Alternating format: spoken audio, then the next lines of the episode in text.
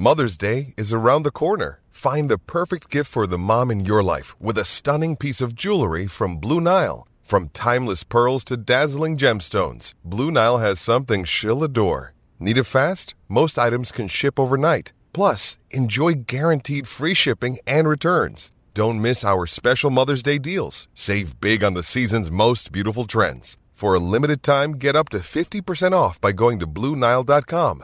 That's BlueNile.com.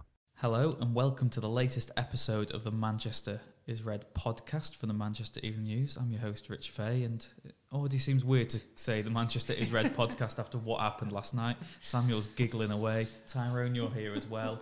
Both of you were at Old Trafford last night. Wow, where do we begin with that one? United absolutely humiliated at home against Man City. Convincing win for Pep Guardiola's side. It was 3 1 in the end. Uh, after the game, Bernardo Silva said it could have been five at half time. It really could have been six or seven last night by full time, couldn't it, Samuel? It, it could have. Uh, it's it's difficult not to go off on a like a Mark Kermode style rant about how appalling United were. I, I, suppose the context you've got to put in it was Harry Maguire was injured, and however unremarkable he has been for United, you can see why they signed an eighty million pound defender, regardless of who they were, what their reputation was the two main midfielders weren't available.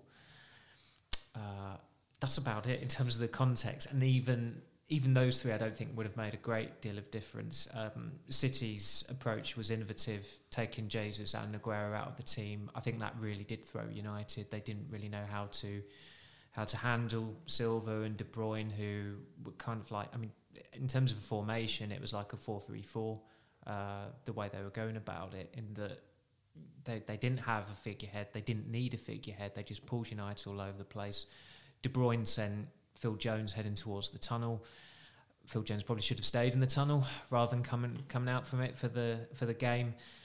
And however much sympathy I have with Solskjaer, he was the one who told us in Perth that Andreas Pereira would start twenty odd games this season.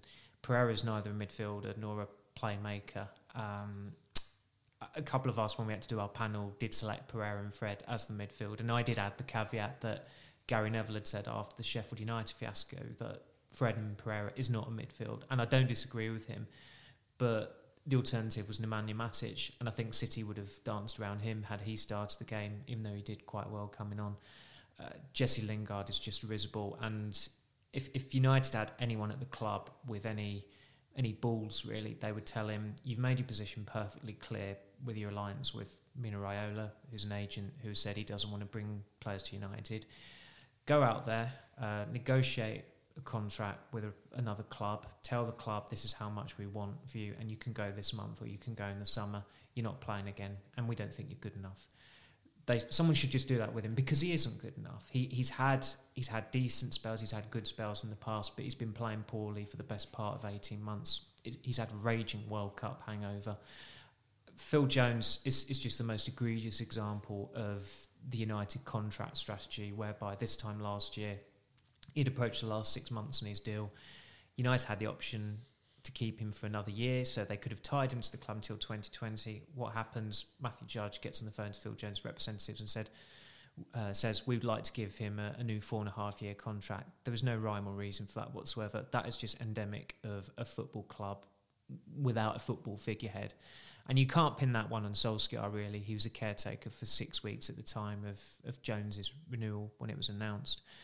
Victor Lindelof, uh, how they gave him a new contract, I don't know. Yes, he had a good season, but just because his agent fabricates some interest from Barcelona that they're in for him, you don't say, oh, we must give him a new contract. A director of football would say, look, okay, he's contracted to us until 2021. He's got the option of a plus one, so he's effectively here until 2022. There's no rush whatsoever to give him a new contract, and let's actually make him earn a contract by playing well the next season. What's happened is they give him a new contract, and he gets comfortable, he gets complacent, and he was ridiculed last night. Um, there's no point mentioning Pogba. That's that's been done to death. He was he was irrelevant. He wasn't playing. It's just a squad laden with has-beens and never gonna be's, and United haven't done anything well, anywhere near enough about it and the recruitment strategy, however proud they felt about that, it was too slow. Uh, it was unfulfilling.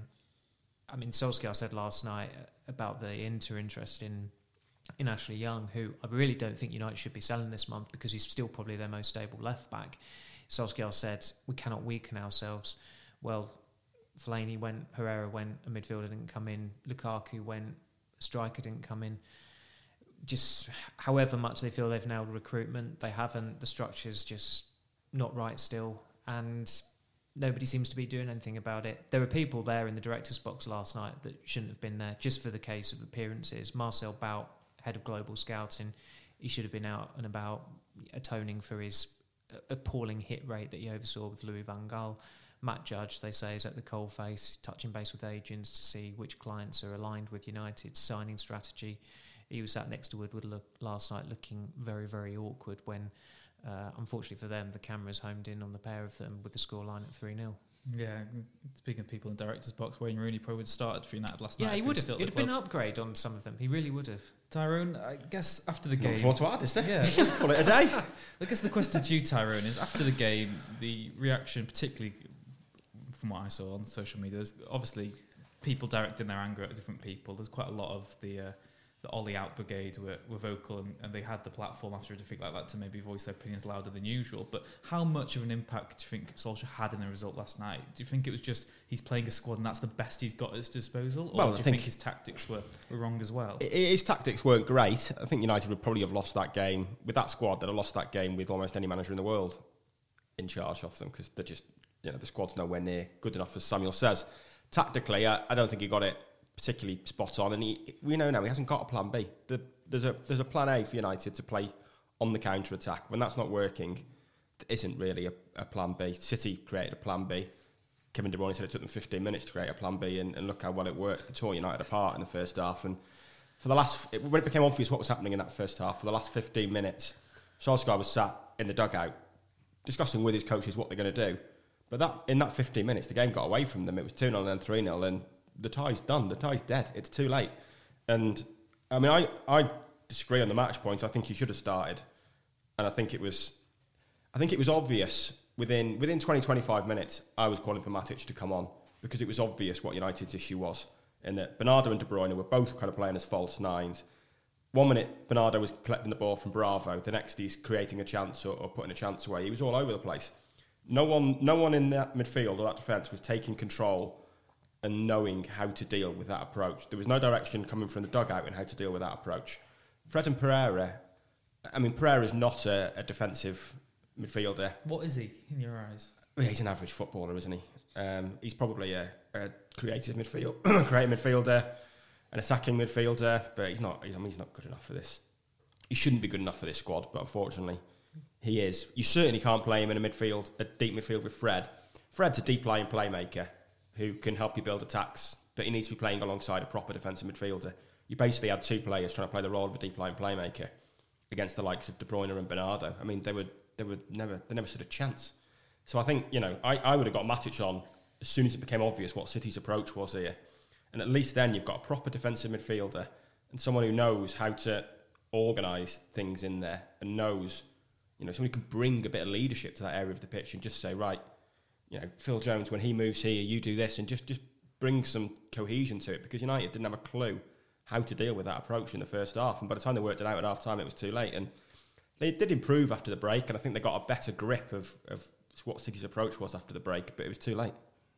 I guess if there's one moment that summed it all up, it was De Bruyne leaving Phil Jones on his backside and then the ball ricocheting off Pereira into the back of the net. Uh, but Samuel, I've seen on social media as well this morning people uh, they're not not sure. Do you blame Phil Jones for a bad performance or the fact that he's not good enough? Do you know what I mean? Is he Phil Jones played maybe just as Phil Jones played last night? Do you know what I mean? It wasn't maybe yes. even particular. It, it, was it was a complete performance apart from him offering an own goal. Um, his selection was necessitated. I mean, Solskjaer has has really has, has, tried not to play him as much as possible since that Sheffield United fiasco. I think he he'd had 22 minutes against Alkmaar. That was it. At the weekend, it was clear that Maguire was injured before half time at Wolves, and, and Jones didn't come on. Um, it was only you know it was it was needs must. That was the reason why he played. But United gave him a new contract, and it isn't really his fault that he's not good enough. He he's he's had decent spells, but this is a player who next year is eligible for a testimonial if he's at United, and. I mean, he has, unfortunately for him, he has become a figure of fun. He ended the game chasing Riyad Mahrez' shadow and, and injured himself. It, it, it went beyond parody. Um, I've not really got much time or sympathy for him um, from a personal perspective since uh, I can pretty much say it now but he, he, took umbrage with something I said about him which was fairly yeah, he's not it, listening was, now, it was it was it was criticism of him but unfortunately he is that thin skinned. He is too thin skinned to be a United player. I've got a lot of time, however bad he's been recently, for someone like Luke Shaw, because no no United player takes as much stick as Shaw for uh, whether it's people deriding his weight, the, the amount of times uh, Pepe went past him last week, the number of times Mourinho threw him under the bus, all that. But he's, he, I, I, I, and I mean this in a figurative sense, he has got thick skin and he does keep on going. There's a bit of resilience about him. Players like Phil Jones and Jesse Lingard, it does tend to be the British players. Um, Jonny Evans is another from another blast from the past they are thin skinned. It's almost as if their entourage is around them, tell them how great they are. Uh, I mean, a bit of a different example, um, who I haven't had an issue with, but I'm just taking off his cue. But Dean Henderson's posted that quote about uh, surround yourself uh, by people who see greatness in you. And you shouldn't. You should be surround yourself by people who are telling you, who are going to keep you, um, knock you down a peg, to keep you, um, to give, lend perspective but so many of these players, and it is mainly British players, get a sense of um, you know sense of entitlement, think they're great, they're told they're great. So when there's an ounce of criticism, it's oh my God, what what the hell is this? And they go crying off to someone about it. You cannot do that, United. You really can't. Um, the, there's the famous uh, anecdote of David Beckham, Gary Neville holding up how many um, ha- what what player rating David Beckham should have had after Stuart Mathieson gave him a six out of ten, something like that. They were driving past him on the motorway and they were holding up like ten. That that's pretty much the only example back then, but it was a very very different. Um, that that was that was almost like a, an anomaly, really. That United side, they take criticism. They they knew they deserved. They knew what they would get it if they if they lost a game. With these United players, I mean, it, it, it is a bit of a snowflake generation in a sense, and that that is that is a generational thing, and it's very difficult to manage that at times. But as modern said, football, it is, then, yeah, and it, and United are, are, not the exception to the rule. There, um, it's just it just so happens that they're the biggest club in in the country, and when things go wrong. They're the ones who are going to get it in the neck. I mean, I'm sure there are players at Chelsea and Arsenal. Well, we've seen it at Arsenal who who don't like criticism and and it gets out and um, things like that. But as I said, there are too many players at United that just do not have the required mentality. McTominay, he has limitations, we know that, but he's had quite a good season. and Fred and Brandon Williams as well last McTom- night. McTominay is another player who, that, from what I've been told, can be quite thin-skinned. But he's actually the way he went about it was that he searched his name on the internet looking for criticism, and he actually took it on board, and he's he's channeled off he's channeled that to become a better player he's an example of someone who has got the right mentality that United need to become competitive again. Uh, w- Williams, you know, he put himself about last night, but he's he looks like what he is. He's he's a he's a 19 year old who's had 10 career starts, and it, it was a little bit cruel, I guess, it, in, in a way that he had the um, he had the misfortune of coming up against a City side that had arguably 10, 10 playmakers coming up against that United defence. Tyrone, it really is hard to maybe put this on the spectrum just how bad it was last night. But in terms of since Solskjaer took over, how low you think last night was in terms? I mean, defeat at Everton was worse. Watford mm. defeat was worse, but it was the fact that United were totally outclassed at home by City. That uh, they were, yeah, they were, but they've been outclassed at home by City in previous years as well. I don't think that's anything new. And you know, Manchester City have won back-to-back Premier League titles with 198 points, so I don't think it's any great surprise that this Manchester United squad are being outclassed by Manchester City. I think there's been worse performances. I mean, Solskjaer said it was the worst they've played this season in the first half, and it was, you know, it was. Do you do you agree with that then, or?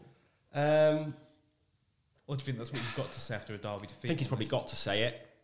Maybe this season, yeah. I think they've certainly played worse under him. I mean, Ever- you won't get worse than Everton, or you certainly shouldn't get worse than Everton, and that wasn't as bad as I'll be playing that clip in a few weeks' time. yeah, you've got to put the opposition into context as well. And City were City were absolutely sensational in the first half last night.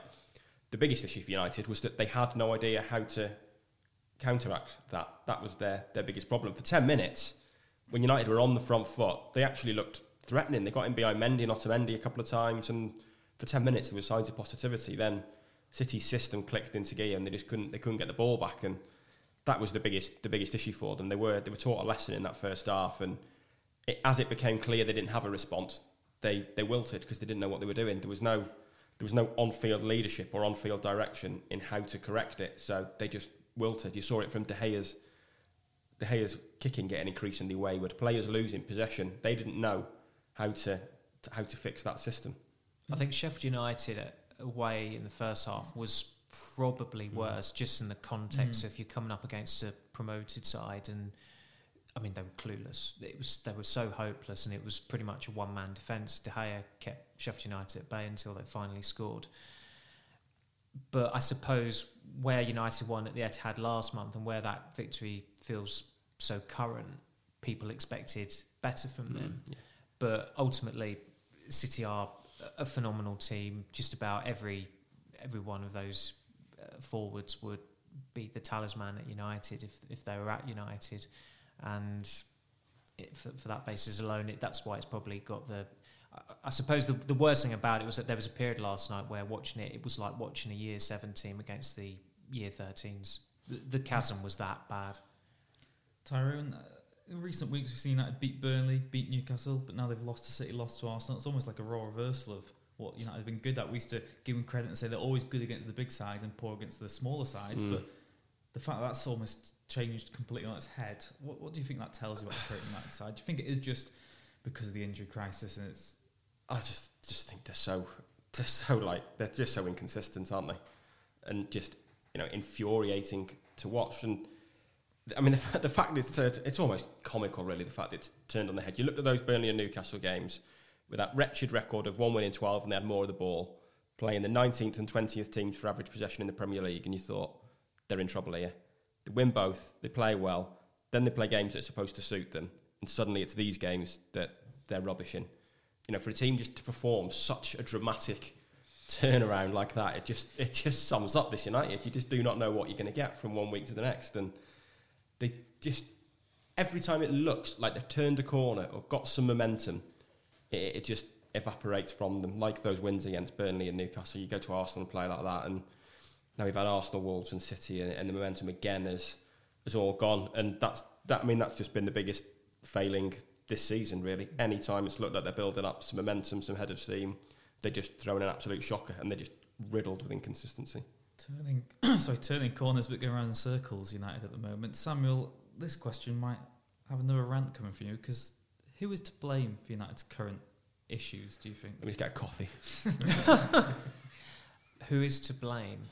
It's an open ended question. I guess the thing is, there's always going to be lots of contributing factors, but ultimately, Uh, that's qu- th- there's not one specific person. Uh, the Glazer family are to blame. Sir Alex Ferguson is to blame. Ed Woodward is to blame. Uh, David Moyes is. Louis Van Gaal is. Jose Mourinho is. But the three main ones would be, uh, sorry, the two main ones, I suppose, are the Glazers and, and Woodward. Ferguson, the two biggest mistakes in, in his in his professional life, uh, we're getting into the, Coolmore dispute over the stud rights, Rock of Gibraltar, which eventually led to United being taken over in 2005 by the Glazer family. And of course, while he was there, certainly in his last last four years, the, the tap was turned off. It suddenly it was all there was all this spiel about no value in the market, and United stopped signing midfielders. But because they had an absolute freak of a manager, they won two titles from these last four seasons, and I think they only lost the league in those other two seasons on goal difference and by one point. So when he bequeathed Moyes that squad, uh, it was a squad that punched above its weight, and it was a squad that, I mean, he was the only manager who could have won the league in 2013 with that squad. Then he made the mistake of choosing someone like Moyes over Mourinho because Moyes was Scottish and had stayed with a British club for over 10 years. This blinkered, antiquated thinking. Moyes was out of his depth. That wasn't necessarily his fault. Um, and he had the misfortune of, you know, of Woodward being his boss for that period. And that's, I mean, that, that transfer window was like a, a supermarket sweep style dash on deadline day. They were just so desperate and amateurish. Uh, they were played like a fiddle by Cesc Fabregas, and they've never really properly recovered from that summer. Um, you get onto Van Gaal, and I think that United have been so burned by how by Van Gaal's poor hit rate in that he signed six players in each of his summer transfer windows that they now don't want to get rid of loads of players and sign loads of players, which is probably what they need to do this summer. So they could come full circle again. With Mourinho, again, the hit rate was not good in terms of the signings, but he wasn't backed in that final transfer window. When you don't back the manager and you go against the manager and undermine the manager so publicly, um, as they did, not on the record, but it was clear that they'd, they'd undermined him not backed him, you know how that's going to end. And there's not been any real accountability there. So the Glazers, yep, they turned the tap off last summer. Um, sorry, not this, not last summer, but certainly the 2018 window when they spent just over 70 million pounds on on three players, one of which was a third choice goalkeeper. Uh, Woodward's role has changed now, but he is the common denominator in six or seven years of largely failure. Uh, he was the one who flew off on an easy jet to Barcelona to see if Neymar would join United. He was the one who was led down the garden path by Sergio Ramos and um, Cesc Fabregas, as I said earlier. And in terms of Solskjaer, I've, I've, thought it for a while, but I, I don't think he's up to it. I don't think he's the right man. Um, again, it's not his fault that Manchester United appointed the manager of Molde, thinking that he could be the, the man to take on Pep Guardiola and and Jurgen Klopp. For three months, it, it looked like he, he could be. There there were those signs there. Unfortunately, that just looked like a, a prolonged honeymoon period. So Solskjaer is a Solskjaer is a problem. His management is a problem. He has no plan B. He looked stumped last night by what Guardiola did, which again was was tactical brilliance. It, it was innovative, but he's been put in that position. And I suppose the the one I do feel uh, sorry for an, an, awful lot at the moment is um, our esteemed colleague Jamie Jackson, who's written a biography of Solskjaer, which has the blurb about how he's the how he might be the saviour of Manchester United. And unfortunately for Jamie, his book comes out in uh, in April. I think it's still about three months away. And mm. uh, I didn't tell him, but someone on Twitter uh, made him aware that David Moyes, of course, was sacked in April. Well, that could be a very poignant timing. We should wait and see. Uh, Tyrone, your chance to speak now. Just finished my coffee yeah. as well. You've already hinted at it, but I was going to ask this, and we saw the United result at the Etihad in December. Yeah. Solskjaer said the tie's not over. He alluded to PSG. Pep Guardiola. There's a mountain to climb, mountain to there to be climbed, Rich. Which is my motto as well in life, but for a different reason. I mean, factually, factually you do literally so climb mountains. Do literally yeah. climb mountains. Uh, and Pep Guardiola said the tie's not over because it is Manchester United. But your point of view, um, what do you think is going to happen here? Do you think there is a chance United can still get to the Carabao I final? think the tie is over because it's Manchester United. It's Manchester United of 2019-20, not Manchester United of 1999-2000. Ergo, the tie is over. They're not going to win. If they win 2-0 at Old Trafford, uh, if they win 2-0 at the Etihad, it only gets them extra time, I think, and then they'd go out on away goals at the end. So they've got to score three goals at the Etihad to, to go through. And I mean, yeah, they, they could. All, they could have done that last month. They though. could have done that last month. You're right, um, but it, it looked last night like Guardiola had learned his lessons from that, and it looked like Solskjaer just thought United could do the same thing, and that City would be as naive again. I did the City game at, at the weekend against Port Vale, and Guardiola was asked about United and what he'd expect from United um, after that game, and he was asked, he was basically asked that you showed against Leicester you, you've changed how you deal with counter-attacking teams. You expecting a very different game to the league game at the Etihad? And Pep said, no, no, it'd be very similar. And as soon as he was saying it, I thought, come off it, mate you know, you don't get to where you are by doing exactly the same thing I twice. guess the, thing, the point was it was very similar because United didn't change their tactics, but City did change theirs. Yeah, true. But Pep was saying it's going to be very similar. You can't stop what United uh, do at pace and, and things like that. And as he was saying it, it felt like a, you know, it felt like there was a smile bursting to, to get through his lips and there was a sucker punch coming and, and sure enough there was. I just don't see how I don't. I mean, the, the, game situation is different to the league game at the Etihad as well because we're not starting from nil nil here. We're starting where United have got to score three goals, so City can afford to be a little bit more cautious in, in the way they set up. And I just think they've learned from they've learned from that league game at the Etihad, and I don't think they'll they'll play the same way. And I'm not sure United have got another approach to to score three goals. I mean, that that PSG tie was a total one off. It was the very end like the last night of Solskjaer's honeymoon, basically, wasn't it? And go out on a bang. Yeah, so to speak. honeymoon approach. Indeed, yes, the memorable last night. and you know, it, it was a, a, memorable, a memorable night. But as soon as as soon as they got back to Manchester, the the arguments have started, and things have you know things have gone horribly wrong, and the honeymoon you know, the romance of the last night seems a long time ago now, doesn't it? And I just can't, I can't see how this United would possibly overturn a two-goal deficit away at City. Three weeks' time, we will know the answer to that. But it seems rather poignant that 20 years ago today, United also lost 3-1. Vasco da Gama oh. in the yeah. Mm, yeah. Club World Championship. Club World Championship. They sacrificed the FA Cup that year. They might not have any choice in sacrificing it this year when they play Wolves next week. But uh, 20 years on, I've got a horrible question, which I think only Sam will have a chance in after the break, I'll be asking you who was on the United bench when they lost to Vasco da Gama 3 1.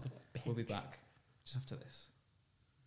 Hello and welcome back to the Manchester is Red podcast. Just before the break, we asked Samuel and Tyrone. It's 20 years since United lost to Vasco da Gama in the Club World Cup, but who was on the bench that day? There were 11 players. Who wants to go first? We'll do it one in, one in order. I've, Samuel's got a clear advantage in this Tyrone, but you might get a couple. Uh, Jonathan Greening. Yes. Yeah. Samuel? Mark Wilson.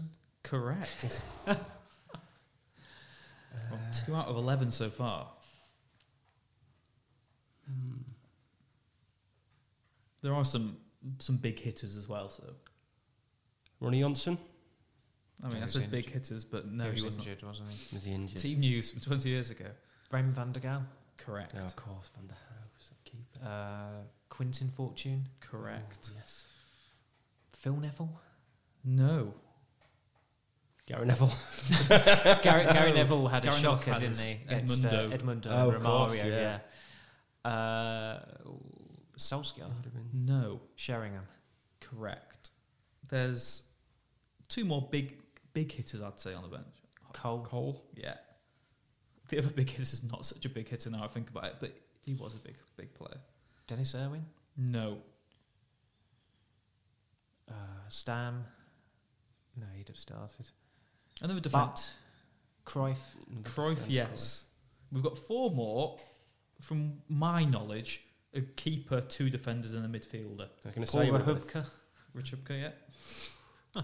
What are the other positions? I believe two defenders and a midfielder. Silvestre? No. Berg. Correct. Uh, this is almost as tedious as last night's performance. This is, it? yeah. Uh, I don't know. I, I, I, go on. Mm, no. Higginbotham. Oh yeah, uh, Danny and Higginbotham. Wall- Ronnie Wallwork. Ronnie Wallwork. Was he a midfielder? Yes. Yeah, he could play he both. He could play in defence, couldn't he? Th- those two came as a pair back then after the um, Royal Antwerp. Uh, oh yeah, the fiasco where they, I think they were accused of assaulting a ref and were banned for football from life, but it was it was overturned. And now look what Dave, Danny Higginbotham's gone to achieve. What yeah, I know, I know. Uh, yeah, here we are, second half. Let's forget about the derby. January transfer window, almost a quarter of the way through January. United still haven't signed Sancho, Werner, Haaland. What's Emre Can, Sean Longstaff. What's happening?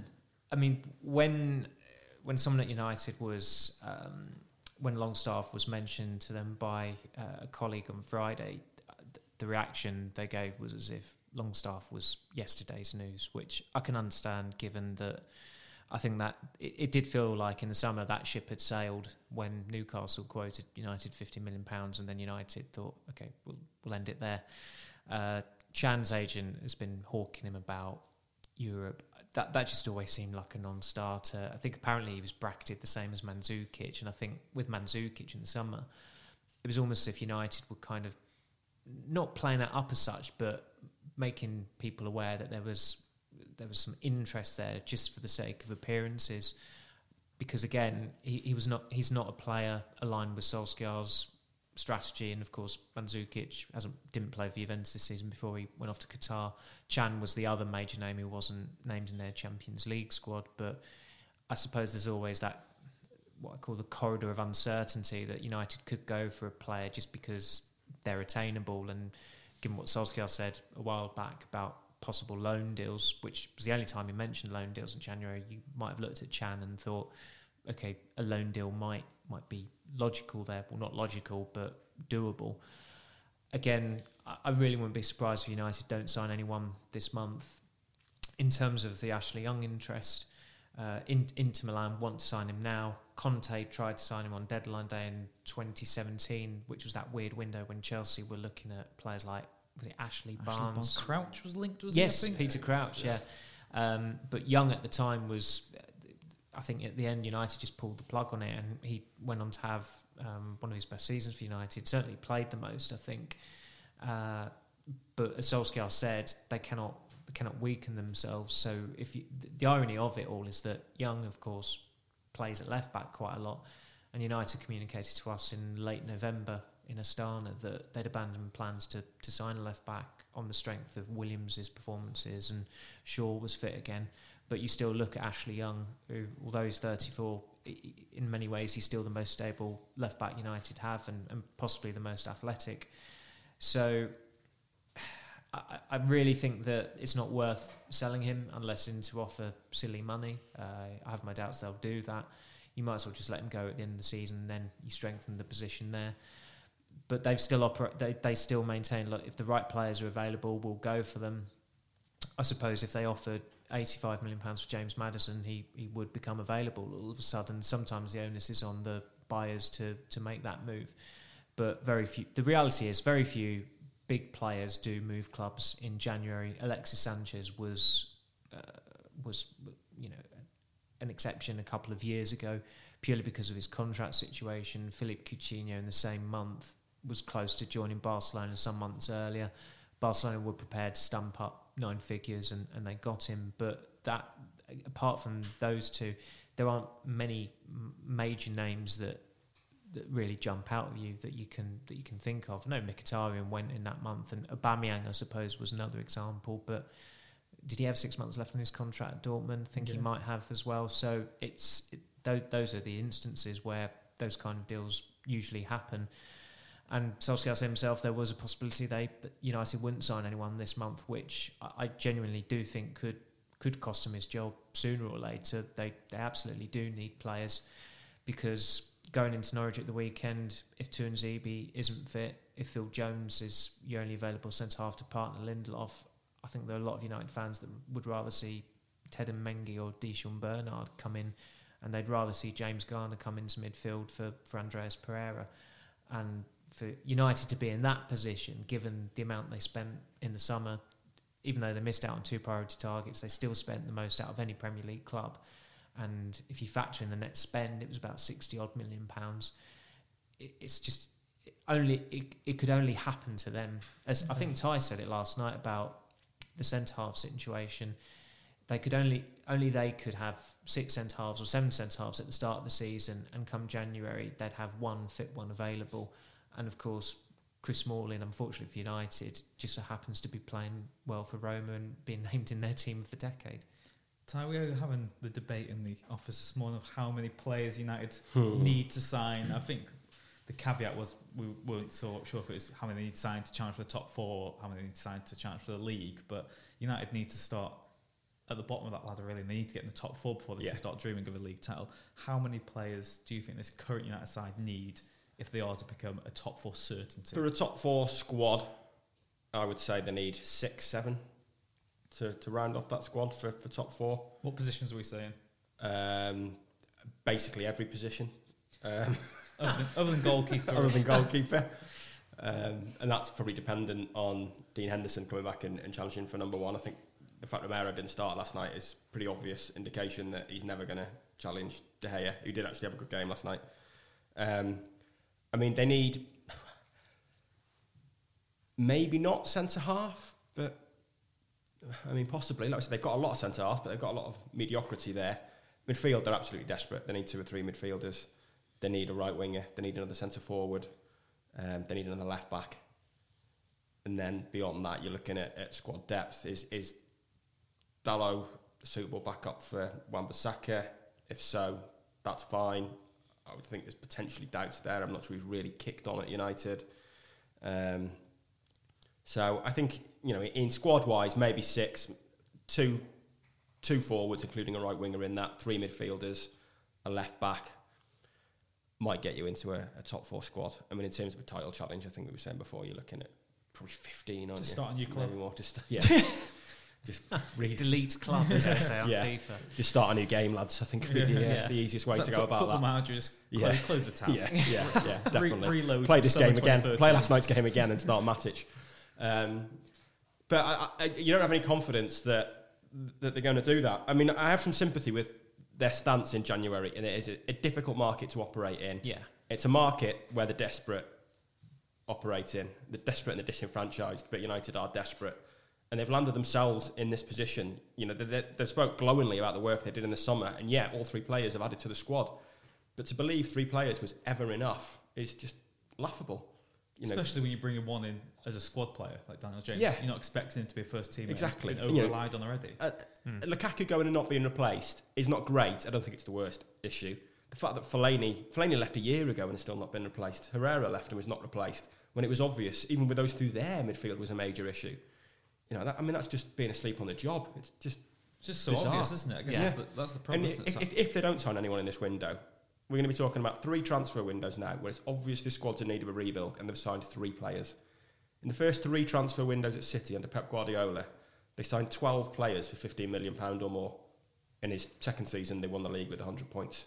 You know, it- it shows how quickly things can change if you've got people in place doing the right business, doing it efficiently, working as one. Guardiola knows he's got a director of football with possibly the best contacts book in the game. He's got directors who can sign the checks quickly, that trust his judgment. Bernardo is a perfect example. He wanted Bernardo. He was signed by the 26th of May. It took United most of the summer to sign Harry Maguire last year. And they're not going to sign their key targets this year because English club. It's hard to do deal with English clubs anyway because no Premier League club has any pressure to sell a player because they're all they're all swimming in cash. So Leicester have got no pressure to sell James Maddison. So why on earth would they sell him now? They might sell him in the summer for a vastly inflated fee, but they're never going to sell him now.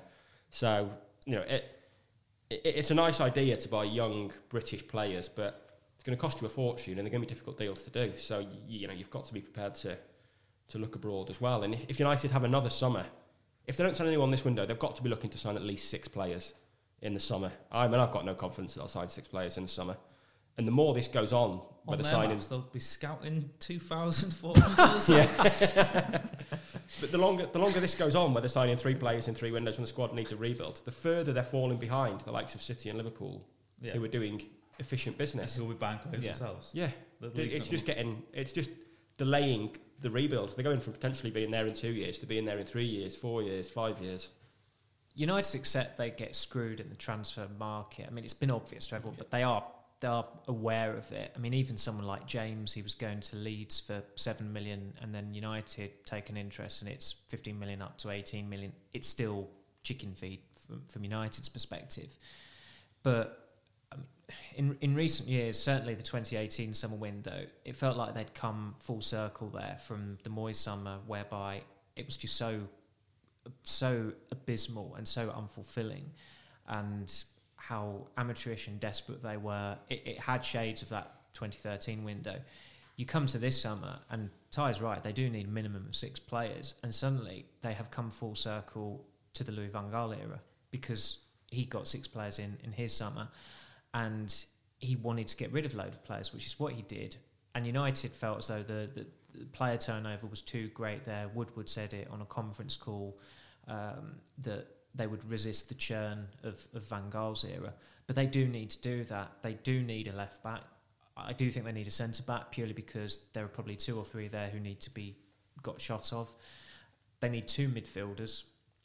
Uh, they certainly need a playmaker and they need a, a forward, i.e., someone who can play on the left or the right or through the middle. Someone, I mean, you know, Sancho is a player who who obviously appeals. And then there's an argument that they probably need another goal scorer unless you are happy to hang your hats on Greenwood, Martial, and Rashford. And I think that's that's Especially reasonably fair. If they have better service for midfield, Yes, ex- get more goals. absolutely. Um, although there are a lot of people who'd say, you know, Martial turns it on and off when, when he wants to. And when you factor in the players who could go or should go, I think that's that's a fair amount. Pogba wants to go, let him go. Get rid of Lingard. Uh, Jones has to go. Rojo has to go. By realistically won't go this year. You can't get rid of three centre backs in one summer. I think two is probably at your abs- absolute limit. I suppose Chris Smalling has got a future at United next season, next season by virtue of how abysmally every just about every centre back has performed this season. Matic might be released. I think that's you know, that's that's fair enough. If you get two midfielders in, okay. Um, so that turnover isn't that bad, and you're getting a big fee for Pogba as well.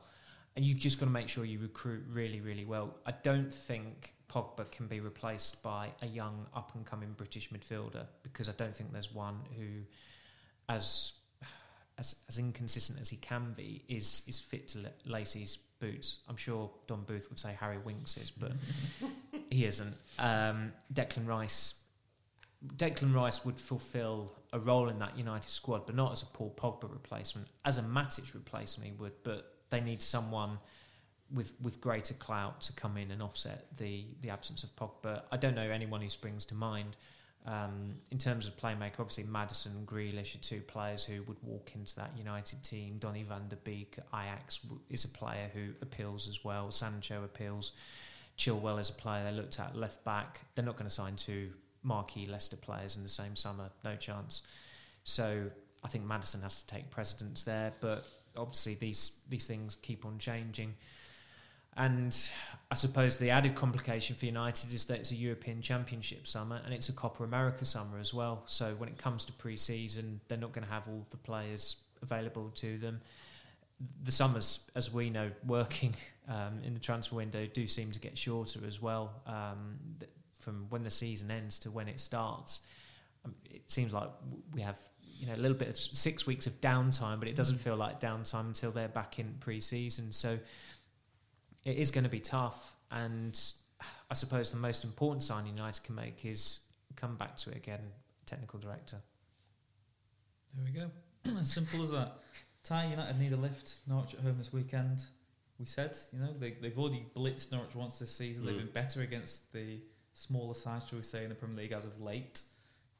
But this United squad does look very thin, looks very, very bare at the moment. Uh, what are you expecting from Norwich at home on Saturday? Uh, I think United will win.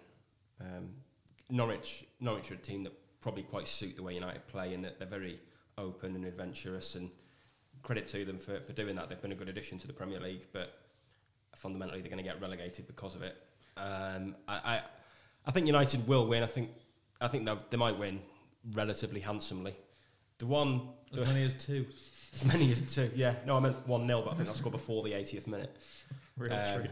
yeah, no, I, I think they'll win. I think they could win 2 0, 3 0, 3 1. I, I think it, I think it, Norwich haven't won a league game since November, Hmm. yeah. which was Everton away.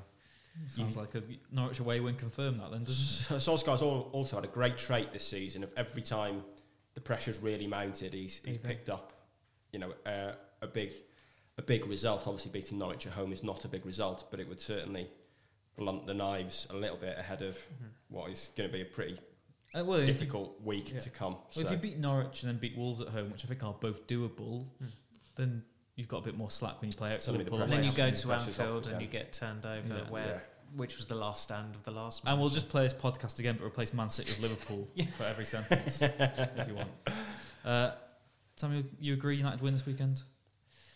I wouldn't be surprised if they didn't win, but as as Ty said, um, the way Norwich play is it's just kind of like it's Even United can beat them. yeah. I, I'm I'm trying to think of an appropriate word that isn't going to offend people, but it, it, it really is just it's it's just asking for relegation. The way Norwich play, they didn't obviously recruit particularly aggressively in the summer. They play quite open football.